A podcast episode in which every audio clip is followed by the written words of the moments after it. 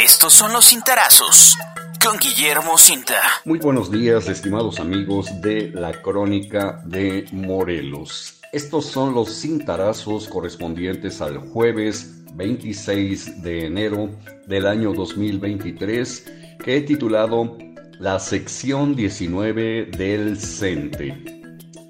La maestra Gabriela Bañón Estrada cumplió los cuatro años de su periodo estatutario al frente de la Secretaría General de la Sección 19 del Sindicato Nacional de Trabajadores de la Educación que llamaremos CENTE el 17 de diciembre del año 2019. Sin embargo, debido a ciertos factores, entre ellos la aparición de la pandemia de COVID-19, su permanencia al frente de dicha demarcación sindical se prolongó hasta hace unos días, cuando fue relevada por Juan Manuel Armendáriz Rangel, enviado especial del Comité Ejecutivo Nacional del CENTE, quien arribó a Morelos acompañado por un grupo de tres operadores más, operadores desde luego políticos. Todos y los que se sumen estarán a cargo de la organización y realización de las elecciones de un nuevo comité seccional sobre lo cual no hay fijada una fecha todavía, como tampoco hay nada tocante a la expedición de la convocatoria para abrir el proceso electivo, mismo que presuntamente será mediante voto universal y secreto entre los alrededor de 30 mil me parece que esta cifra puede ser mucho mayor, 30 mil trabajadores de la educación. Algunos opinólogos han difundido que el proceso arrancará a mediados de febrero, lo que estará por verse. Mientras tanto, mientras tanto, solo resta jugar con la creciente efervescencia preelectoral de la sección 19 mediante el plano especulativo. La emisión de la convocatoria siempre la ha hecho el Comité Ejecutivo Nacional del CENTE. En nuestra entidad, además de la o las planillas inherentes a la Secretaría General, habrán de renovarse un montón de secretarías cuyas fórmulas deberán registrarse con los nombres del propietario y el respectivo suplente.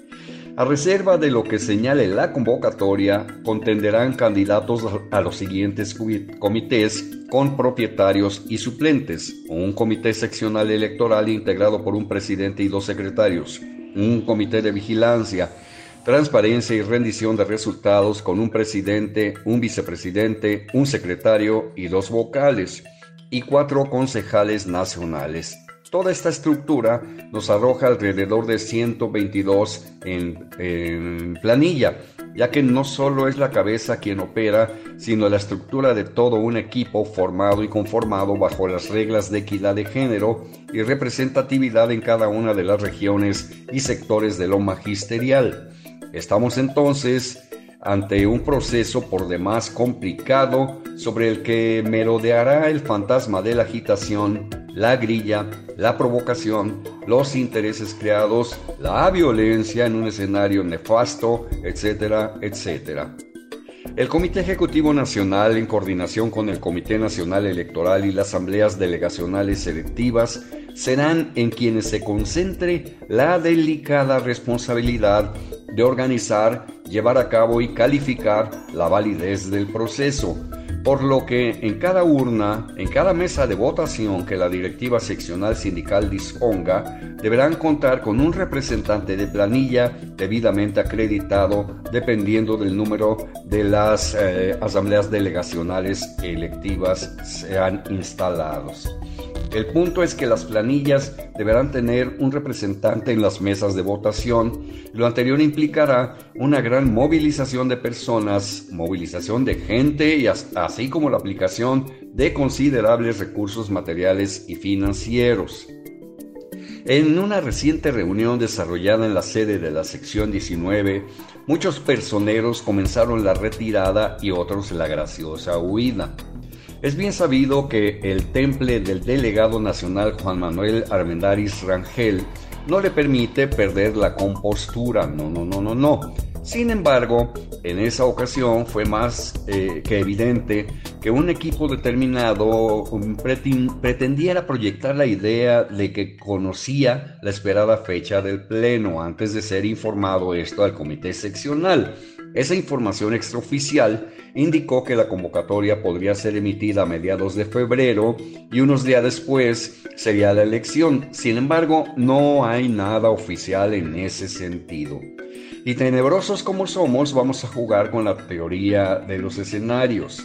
El primero, el más obvio y que va en concordancia con lo sucedido en otros estados, lo vamos a llamar el escenario probable, es que la convocatoria sea sancionada en el punto 10 del orden del día, esto, insisto, así se ha manejado en otros estados, en el tema de asuntos generales, y que a partir de ese momento sean registradas las posibles planillas participantes, entre las cuales tenemos hasta ahora a las que encabezan Felipe Castro Valdovinos, Joel Sánchez Vélez, Felipe Domínguez y la tan ansiada planilla de unidad u oficial de la que aún no se tiene certeza. No se sabe quién pudiera encabezarla y pudiera ser incluso algunos de los personajes ya mencionados. En un entrego periodístico posterior, a propósito, analizaré la inclinación política de sus aspirantes y su afinidad con el grupo gobernante en turno, así como, con los hombres y mujeres mencionados por los medios como posibles relevos del gobernador Cuauhtémoc Blanco. Más de uno de esos suspirantes anhela tener el respaldo de la base magisterial en las elecciones del año próximo, pero repito, eso lo vamos a analizar en otro entrego. El segundo escenario, muy riesgoso, pero nada falto de suspicacia, es la emisión, sería, sería la emisión de la convocatoria simultáneamente a la espera de 30 días para la realización del pleno y que sea este el escenario para que se tome protesta por parte de la representación nacional a cargo de Armendáriz Rangel. De ser así, la casi ex dirigente Gabriela Bañón no se presentaría a rendir su informe final, pues en este caso la representación nacional presidiría el Pleno y asumiría desde antes la representación estatal para entregar la estafeta a quien logre sumar voluntades en el proceso electivo. Actualmente Armendáriz Rangel está en una posición interina.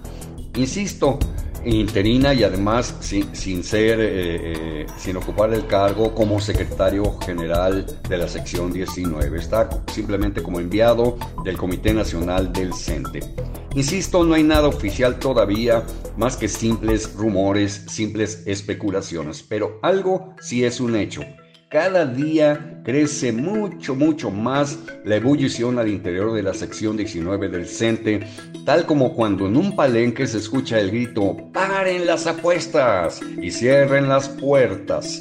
Estaremos atentos entonces a los acontecimientos y aquí lo vamos a comentar para nuestro auditorio, para los lectores y radioescuchas de la Crónica de Morelos. Señoras y señores, les deseo que sigan pasando un magnífico jueves y mañana viernes por aquí nos volvemos a encontrar. Puedes consultar esta columna y más contenido en www.guillermocinta.com.